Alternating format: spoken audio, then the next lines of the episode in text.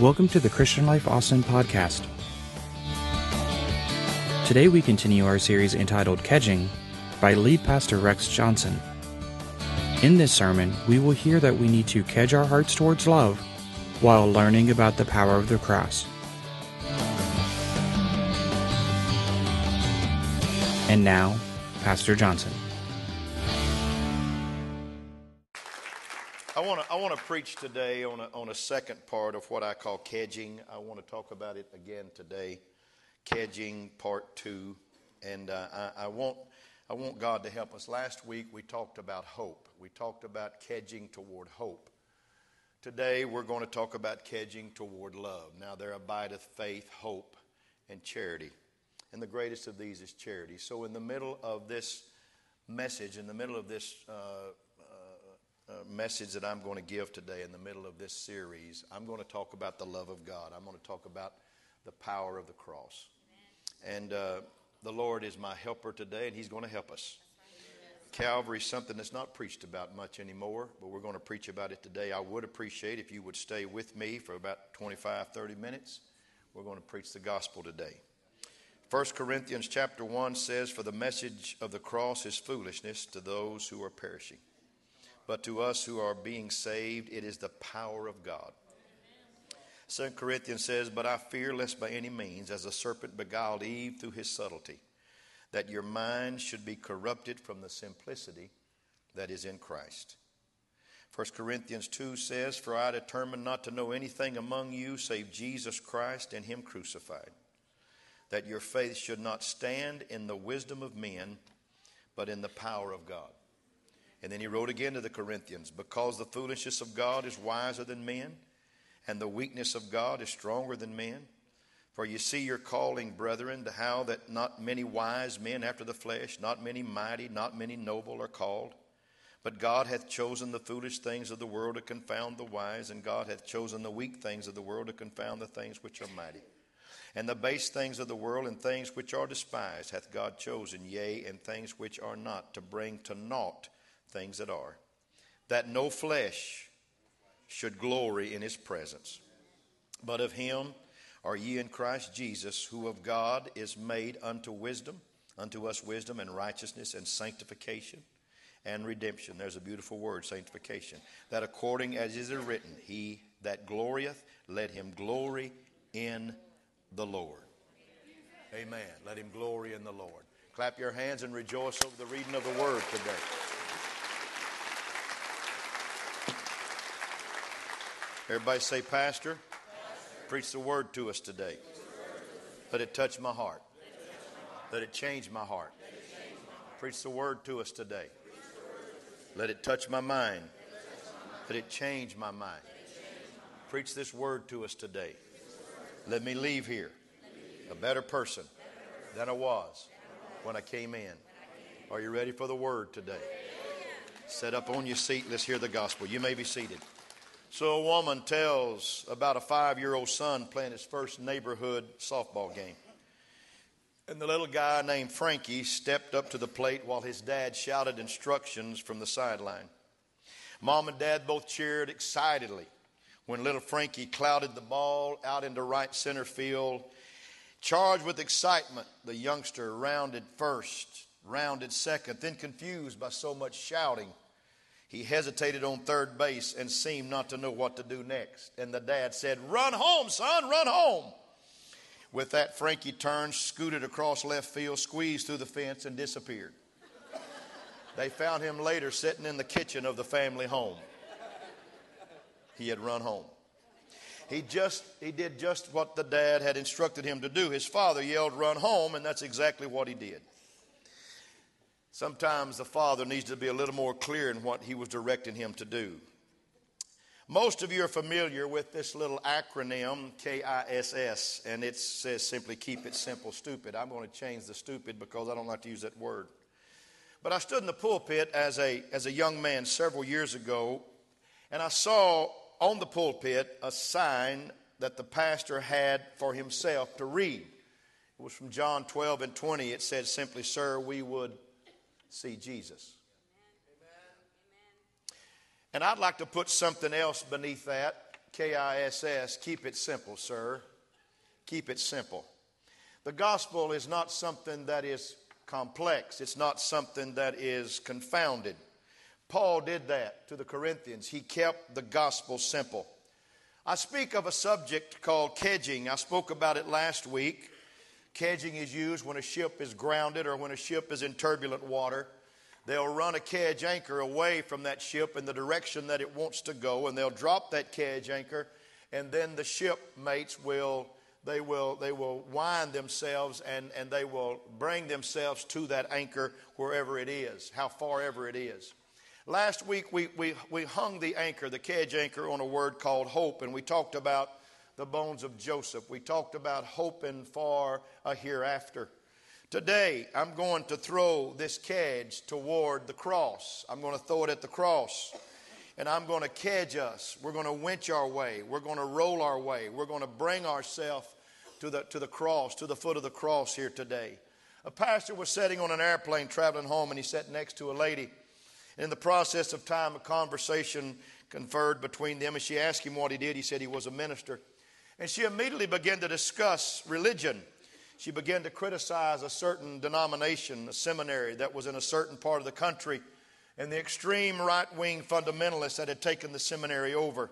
She had seen a movie about it, and she was appalled at what had happened, and that led to an extremely interesting conversation that was an eye opener for the pastor. In the course of the conversation, she especially singled out this certain denomination and how she could not understand why we just couldn't live and let live. And she later referred to them again in the emphasis that they placed on evangelism. She said, I'm very offended at that denomination trying to convert Jewish people and Buddhists and Hindus and Muslims or any other, any other form of religion. The pastor said to her, Well, I guess if I knocked on your door and told you who I was, and simply asked for permission to share my faith and the death and the burial and the resurrection of Jesus Christ, would that be all right? And she said, Even if you knocked on my door, I would be offended. She let the pastor know that the gospel greatly offended her. He said to her, You mean if I simply, simply share with you the fact that Jesus Christ died on the cross for your sins? That he was buried and that he raised from the dead, and that if you will confess your sins to God, repent, and ask him into your heart, that that would offend you. She said, Yes, especially if you ask him, ask me to have him to be Lord and Savior of my life. And after about 45 minutes of a very pleasant conversation, the pastor said to her, You have used the word offended probably 25 times in conversation. He said, Let me share with you the difficulty that I'm having right now with you, ma'am by the very fact that I believe that salvation comes through death and burial and resurrection of Jesus Christ. And that there is no other way to heaven except through the cross of Jesus Christ. And that the only way to heaven is through Jesus Christ. The very nature of my message is offensive. She said, You're exactly right. Then he said, I have a dilemma. I, if I do not choose to share salvation of the cross of Jesus Christ, I will never run the risk of offending you, but then I will offend my Lord and Savior. He said, So if I'm going to obey my Lord, there's really no way of getting around being an offense to people like you. She said, Yes, you are right. So today, my subject for the next little while is I'm going to be in defense of the offense. That's what I'm preaching today. I am an attorney in this pulpit today defending the offense. Every religion and every ideology has a visual symbol which illustrates its history and its belief. Buddhism uses the lotus flower because of its wheel shape. It's thought to depict the cycle of birth and death and the emergence of beauty and harmony out of the muddy waters of chaos. Judaism has adopted the Star of David a hexagram formed by combining two equilateral triangles. It speaks of God's covenant with David, his throne that would be established forever, and that Messiah would be descended from him. Islam is symbolized by a crescent originally depicting the phase of the moon. It is a symbol of sovereignty and Muslim victory. Even secular ideology has its signs. Marxism has the hammer and the sickle adopted in 1917 by the Soviet government that united industry and agriculture. And the Nazi Germany has its symbol of the swastika, which has been traced back some 6,000 years. And the arms of the cross are bent clockwise to symbolize either the movement of the sun across the sky or a cycle of four seasons if then it, it then became a symbol of the so-called superior race. Well, if all of those have symbols, Christianity also has a symbol. And its symbol is very simply not just a cross, but the cross. Somebody say the cross. The cross of the Lord Jesus Christ that reaches from heaven to earth and reaches around the world. And the cross has become a symbol of offense to our society. Galatians 5 and 11, Paul even refers to the offense of the cross. Now, folks, you know me. I've been a pastor here for 25 years, and I never go out of my way to offend anyone. And we should be a loving and gracious and godly and kind church that shares the Lord Jesus Christ. But at the same time, I want to stand up today in defense of the offense because there will always be something offensive about Jesus Christ and the cross. Paul has three wonderful things to say about the cross. Number one, he said, through the cross, the Lord Jesus saves anybody. Clap your hands to that. He said, through the cross, the Lord Jesus separates everybody. And he said, through the cross, the Lord Jesus sanctifies somebody. Aren't you glad that wherever you were in life, one day somebody told you about the cross? Somebody told you about a place called Calvary, and you came and surrendered yourself and received Christ in your life. Somebody ought to get excited about that today. There's nothing there's nothing quite like it. Amen. The cross can save anybody. You believe that? Anybody can be saved. It's through the cross of Jesus that God's power of salvation shines through. For the message of the cross is foolishness to those who are perishing, but to us who are being saved, it is the power of God. The word message, literally translated, is the, is the word word. The word of the cross is the power of God. Not our word about the cross, but the word of the cross. That is, it is what the cross says to us. The word of the cross is God's first word and God's last word of salvation. For in Revelation 13 and 8, we find that Jesus Christ was slain from the foundation of the world. But it's also God's last word, for this is where God has finally and forever provided a way for people to be saved and go to heaven. Get this down in your heart today. Are you ready? There is no plan B to salvation. The only highway to heaven is Calvary Boulevard. You cannot bypass the cross if you want eternal life. That's why the world hates the cross so much. There is no healing if there is not a cross. There is no salvation if there is not a cross.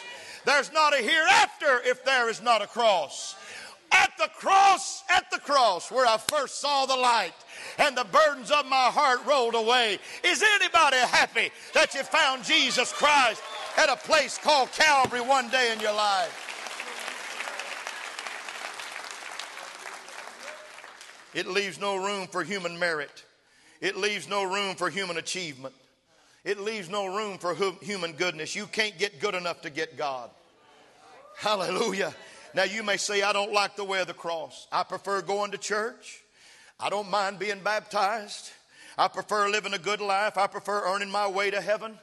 But Proverbs 14 says, There is a way that seems right unto man, but the end thereof is the way of death. A well known Christian personality on a particular show was asked this question one day Is a Jewish person without Jesus Christ lost and in need of salvation? And the man who is a well known Christian began to stammer and to stutter and waffle this way and that way and finally said, Well, the Jews have their way of going to heaven and the Christians have their way of going to heaven. That may be a worldview, but it's not God's view. The cross is not your way of going to heaven or my way of going to heaven. It's God's way of going to heaven. May I tell you that not only a Jew is lost without Jesus, a Gentile is lost without Jesus. My own mother, my children, my kinfolks, my dad, anybody in my family is lost without Jesus. Now the world spiritually is divided into two basic groups. There are the lost and the saved, the wheat and the tare, the sheep and the goat. The Bible calls them the Jews and the Gentiles, or the Jews and the Greeks. Every one of you in this building today is either a Jew or a Gentile. It doesn't matter what color you are, it doesn't matter what language you speak, what country you were born in. You're either a Jew or a Gentile. The cross is not just a Gentile way of being saved, or a Western way of being saved, or a denomination's way of being saved. It's everybody's way of being saved. I wish somebody help me preach right now. God so loved the world that he gave his only begotten son. Can somebody get excited about that right now? That's the way, that's the way, that's the way. All people need the power of God and the wisdom of God. That's a universal need. People need to know what is right and they need to know, they need to, they need to do what is right. They need the wisdom to know what to do, and then they need the power to do it. Jesus is the only one that can give you both wisdom and power to do both. That's why Paul, almost in a stubborn fashion, said in verse 23 I preach Christ crucified. It was almost a stubbornness. He did not primarily focus on the birth of Christ or the resurrection of Christ, but he focused on the death of Christ. Incidentally, it's amazing to think that Jesus never asked us to remember his birth or his resurrection. But when he instituted the Lord's Supper, he specifically said to remember my death.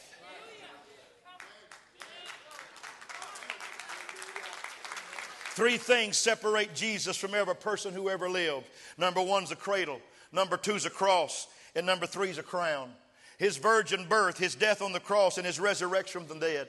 But without the cradle, the cross is useless. If Jesus had not been born a virgin and lived a pure and sinless life, he could not have taken my sins upon him because he would have had sin within him. But without the crown, the cross is meaningless because if Jesus had not raised from the dead, it would have been proof positive that he was a liar and he was not the Lord and not the Savior of the world. But without the cross, both the crown and the cradle are needless. For at the cradle, Jesus was born the Son of God. At the tomb, he was raised King of Kings. But it was at the cross that Jesus became the Savior of the whole world. Can we celebrate the cross here today? Can we celebrate the cross here today? Can somebody celebrate with me right now? Come on, clap your hands real big. Let's celebrate the cross today. Hallelujah. It's Christ crucified, not Christ in a cradle, not Christ on a throne, not Christ at the tomb. It's Christ on the cross that is the power of God to all of us that are being saved. That is why I'm kedging. That's why I am giving everything I have to get myself to the cross this spring break season because I understand that we celebrate resurrection, we celebrate his birth, but we don't like to preach about the cross. But I'm here declaring today we need to celebrate the cross of Jesus Christ today. Because without the cross, there's no need for the cradle and there's no need for the crown. And there's no need to even preach Pentecost without the death of the Lamb. Amen. Somebody say amen to that. The preaching of the cross and the preaching of Christ crucified must be an absolute priority. It's not foolish preaching that pleases God. There's enough foolish preaching in this world going around, but it's the foolishness of the message preached that saves people. The world calls it foolish. Paul could have compromised the message, he could have altered it because it was a stumbling block to the Jews, the Bible said, and it was foolishness to the Greeks. He could have polished it up, he could have cultured it, but he didn't. Billy Graham tells one time in his early ministry, he was preaching at the Cotton Bowl in Dallas on a big crusade night. And he walked away from the pulpit that night very disappointed, very discouraged because not many people came to give their heart to the Lord that day, that night. And a dear old saint come up and put his arm around him and said, Billy, he said, Billy, the sermon was good tonight, but it wasn't as good as you need to preach, Billy. He said, Why? Why you say that? He said, Because you didn't preach the cross tonight, Billy. You didn't preach the power of salvation, Billy. You didn't talk about the cross. You didn't talk about Jesus dying for sinners. You didn't talk about where the power is. Billy Graham said, I went to my room and I wept for an hour beside my bed and said, I will never preach the gospel again without preaching the cross. Hallelujah. Hallelujah. Can I preach to you right now? Can I say something to you? We are Pentecostal people and we love the spirit and filling of the Holy Ghost. And every believer should and must receive the Spirit of God in their life. But I want to tell you something. The power is not there. The power is in the cross. Are you with me? When you get to the cross of Jesus Christ, that's the power of God. That's where it's at. And the Holy Spirit is a seal that keeps the power alive in your life. Somebody needs to celebrate the cross of Jesus Christ today. It's where salvation comes. Not only does the Lord save everybody, He separates everybody. The message of the cross to some is foolishness. I'm going to keep spilling out this scripture because they're perishing. But to us who are being saved, it's the power of God. Say amen to that. 1 Corinthians chapter 1, verse 18. When Jesus died on the middle cross, Calvary, he was he was the God of redemption. He was the Savior of redemption. But on his right side was a man who rebelled against that cross. On the left side was a man who repented to that cross. In the middle was a man who redeemed, a man who repented. But he separated those who rebelled and those who wanted to be redeemed. The cross not only saves, it separates. The cross is what I call the great divide. People don't mind religion, they really don't. They don't mind the church. They don't mind the Bible being preached. The preaching of the cross separates people, though, to one side or the other. Paul speaks of people repelled by the cross and those that adhere to it. Hear me. The cross is not foolishness. Everybody say, it is the power of God. There's basically three different attitudes that people take toward the cross. Some reject it. Everybody say reject it. I hope there's not any rejection in this house today. I'm going to preach now. I trust that you're not here to reject what I'm preaching because the gospel of the cross is not a beautiful gospel. It's not pretty what happened that day at Calvary. But I hope you don't reject it because if you reject this, then there is no remission for you. To the Jews, the Bible said it was a stumbling block. The Greek word for stumbling block gives us our word scandal. Paul said the Jews required a sign, they wanted a sign. And the Greeks were looking for wisdom. The Jews wanted power, and the Greeks were looking for wisdom. There was an old man that got in a flood one day, and he crawled up on the roof of his house, and, and he said, Lord, I'm in the trouble now, and I need you to save me, and I know you'll save me. And about that time, a rowboat come by, and a man in the rowboat said, Sir, you want to get off that roof and come with me? He said, No, I've asked the Lord, and he's going to send somebody to save me. Going to send somebody. About that time, the old, the old man, the, the, the, the, water got higher, is up to his pockets now. And all of a sudden, the helicopter came over and a, and, a, and a cord came down, a rope came down. He said, Sir, get a hold of that rope. We'll pull you out. He said, No, I prayed to the Lord. He's going to help me and take me out of here. And the old man drowned. Next scene's heaven. The man, still wet, walks up to the throne of God. Lord, I don't understand. I asked you to deliver me and you let me drown. Why didn't you save me? And God said, I sent you a rowboat and a helicopter. What do you want, man? Can I tell you, I can't send you anything greater today than the cross of Jesus Christ. I can't send you anything greater today than the cross of Jesus Christ. Don't reject the cross today.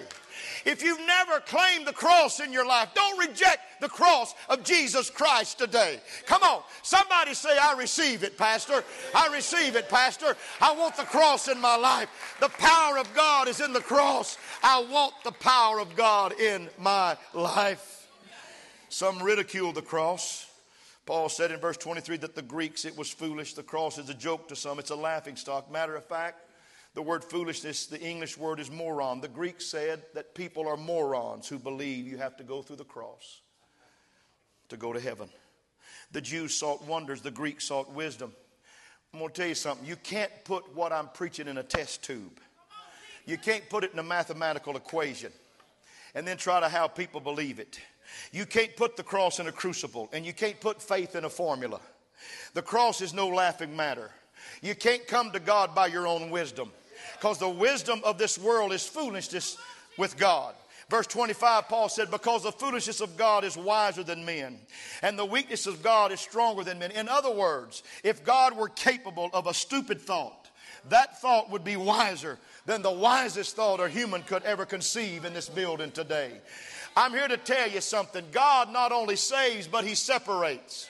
You listen to this pastor today. You listen to this pastor today. It's amazing. It's amazing what God wants to do with you. Don't reject the cross. Don't ridicule the cross. And the third all I want to preach is receive it. Everybody say, Pastor, thanks for preaching about salvation today. Thanks for telling us about the cross today. Why don't you throw your hands in the air right now and say, Lord, I want a fresh start this spring. Come on, throw your hands in the air. I receive the cross of Jesus Christ. I receive it. I've become mystical in my faith. I've become woo woo in my faith. But take me back to the basic today. Take me back to where it all started. Take me back to a place called Calvary. Take me back to a place where Jesus died for me.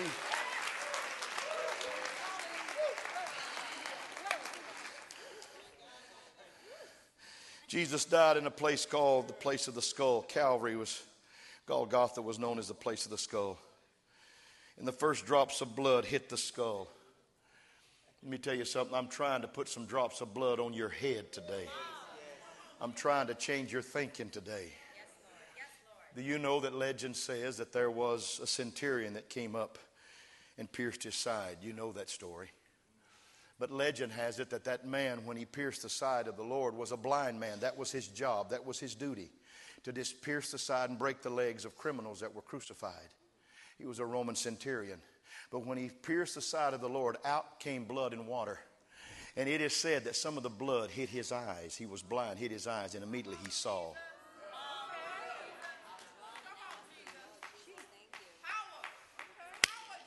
There's power in the cross of Jesus Christ. There's power in the cross of Jesus Christ. Don't reject it. Don't ridicule it.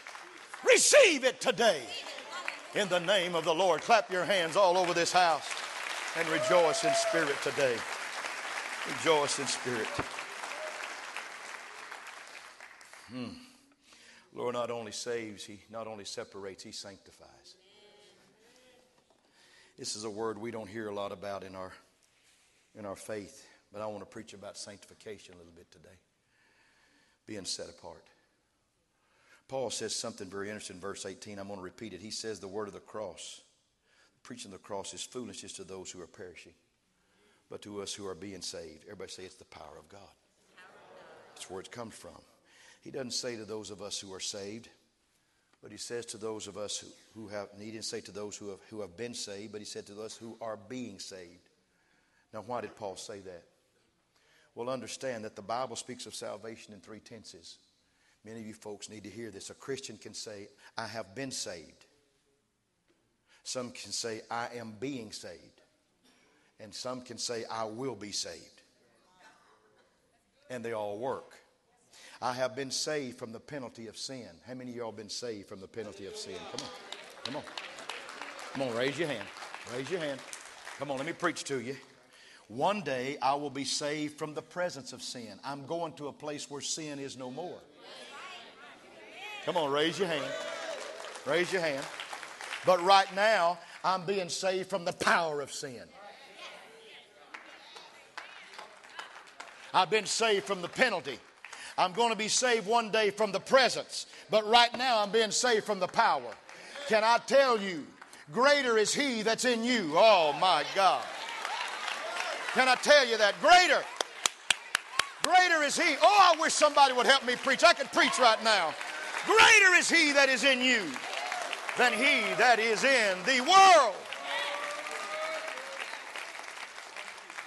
I have been saved from the penalty of sin. Everybody say that's justification. Just as if I have never sinned. I will be saved from the presence of sin. That's glorification. That's one day when I sit with Him on the other side. But in this life, I'm being saved from the power of sin. That's sanctification. God can separate me. You don't have to live in sin in this life.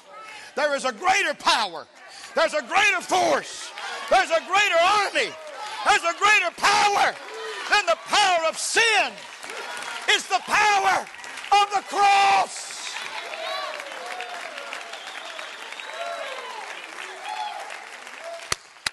Woo! Someone said salvation is a crisis followed by a process. It's a decision followed by a dynamic. Yes, it is. Our problem is that we tend to leave the cross in the past when we really and truly the cross should be a part of our everyday life if we're a child of God.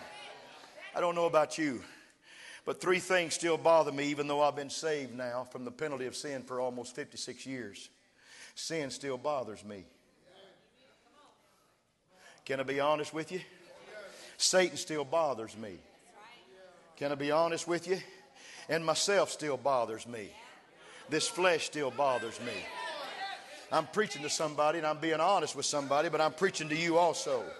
Every day I need to be saved, and I'm being saved from the power of sin and the power of Satan and the power of self. What does that mean? It means I come to the cross for pardon, but I'm got, I've got to get on the cross for power. Hallelujah. Now, I know it's difficult to understand, but let me explain it. There are two principles in your life Christ and self. Are you with me? If Christ is on the cross, then self is on the throne. But if self is on the cross, Christ is on the throne.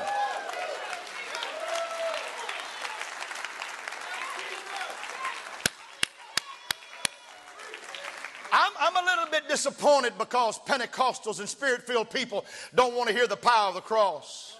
They want to leave it in our rearview mirror. You can't leave the cross in your rearview mirror. There is no redemption without the shedding of blood. Oh, somebody say, let's embrace the cross of Jesus today. Let's go back and put ourselves on the cross and let Christ be on his throne today. I'm not diminishing the power of healing, the power of Pentecost. No, I'm just telling you that you'll never have a Pentecost without a Calvary. You'll never have a day of Pentecost without a day of Passover in your life. The cross is the strength of the church, it's the power of the church, it's the power of God unto salvation. I've heard people say, you know, Pastor, I want to be a Christian, but it's too difficult to live the Christian life. Well, I've got some news for you. It's not difficult to live the Christian life, it's impossible. And the only way you can live the Christian life is to let the power of Jesus Christ and the person of Jesus Christ live in you and through you. That's what I'm talking about today. Am I helping anybody? You do that by being crucified daily on the cross. That's what Paul did. Now, you know, we don't understand Paul doing this, but here's what he said. He said, I've been crucified, Galatians 2, with Christ. It is no longer I who live, but Christ lives in me. And the life which I now live in the flesh, I live by faith in the Son of God who loved me and gave himself for me. Paul was saying, Jesus died for me, and I died with him. And when I died to me, he lives in me. And when he lives in me, I can live for him. That's why Paul stated in 1 Corinthians 15 31, I die daily. You get it? A man full of the Holy Spirit, a man baptized in the wonderful, precious name of the Lord. He said, I die daily. Because that's the power of the cross, not only to save you, not only to separate you, but to sanctify you and make you all that God wants you to be. Somebody said, Pastor, you going to ever preach about Pentecost? Yeah, you wait till Pentecost Sunday. I'm going to wear you out. Because I'm a Pentecostal. In high school, I'm closing, we were assigned the task of reading John Bunyan's classic allegory, The Pilgrim's Progress. And those who have read it remember the scene of the hero whose name was Christian. His shoulders were hunched. He's plodding through life, straining with every step. And throughout most of the book, he's carrying this great burden on his back. It's with him night and day. Never does he know relief from the weight of this burden. It's one of the most moving scenes of the book. Christian finds a path to salvation. Up the hill he staggers until he reaches the peak. And there he sees a wooden cross, and just below it, an empty grave. And as he nears the cross, a miracle happens. The straps binding that massive weight on his shoulders loosens. And his load tumbles away into the grave's waiting mouth, never to be seen again. An unbelievable feeling of light floods his body. Joyous tears of relief streams down his face. And three shining people approach him. The first announces, Thy sins be forgiven thee. The second strips away his rags and dresses him in splendid clothes. And the third hands him a sealed scroll, which he says is his pass to the celestial city called heaven. In that brief but beautiful scene, John Bunyan eloquently and dramatically dramatized the message that we're all pilgrims. We're making our way through life, born with a crushing load of sin on our back. But when we finally make our way to the cross, God takes that sin off our back, forgives us, buries our sin forever in the grave in which Jesus was buried, never to be remembered against us anymore dresses up in a, us up in a robe of righteousness and gives us the ticket of eternal life, which will surely grant us entrance into heaven.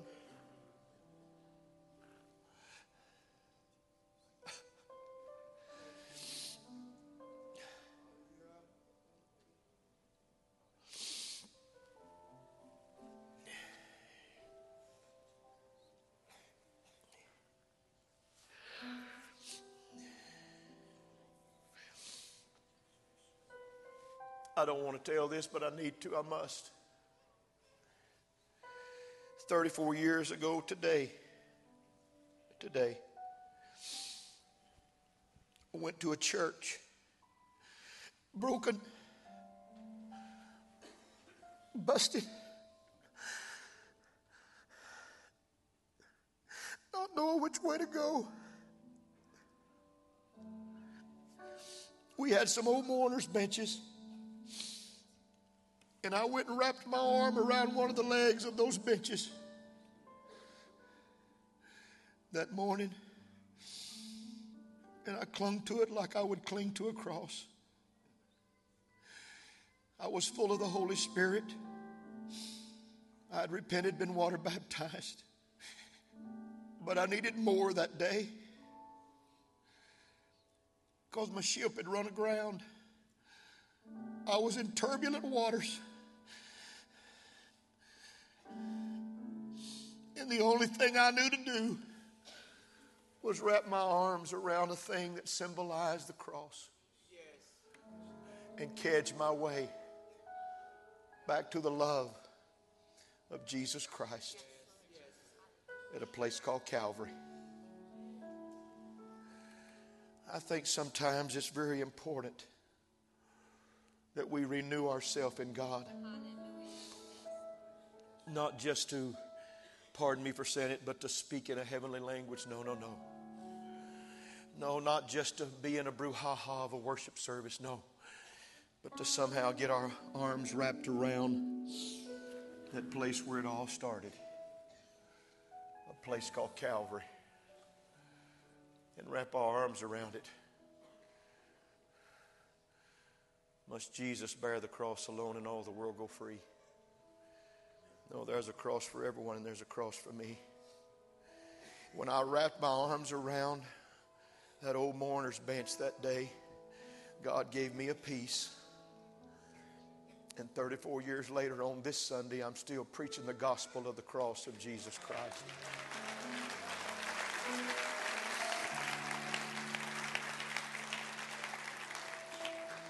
Isaiah said, Look to me the Lord says, Look to me and be saved, all the ends of the earth, for I am God and there is no other. Would you bow your heads and close your eyes just a moment? And that concludes today's podcast.